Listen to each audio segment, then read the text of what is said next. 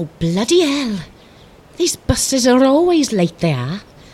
See, I wouldn't be surprised back home. It's a bloody miracle if you get anywhere on time, what with all the flaming tractors.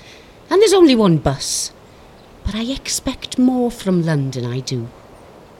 I'm proper late today as well. Well, I gotta be honest, I'm late most days, but today I'm really pushing my luck.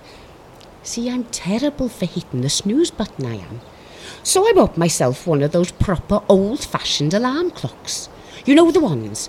You get them in holiday cottages and B&Bs. The ones that smell of cats and are run by crazy old ladies who spend all day making jam and reading the obituaries.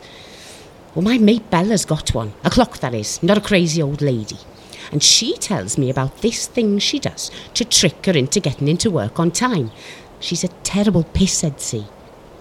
What she does is, she sets her clock for 15 minutes later than it actually is, to make her panic and get out of the fa- house fast. So she thinks it's 8.15, but it's not. It's only 8. Do you get it? She panics because she thinks she's 15 minutes late when she's actually 15 minutes early. It's genius.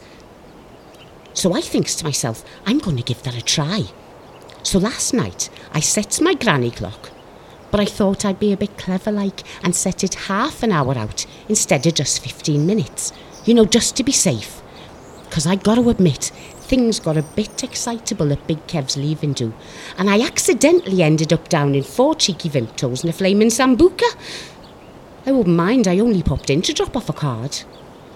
I just thank God I didn't have the second Sambuca, but I went right off the idea after Slutty Vicky, who runs the karaoke, forgot to blow out the flame and the heat melted her cheap eyelash glue and welded both her eyes shut. My manager, Diana, to take her to A&E on the night bus, pissed as a fart, dressed as Donna Summer, with a dressing made from a sunny towel and a bit of gaffer tape from behind the bar. She looked a right state, she did. I was proper embarrassed for her, I was.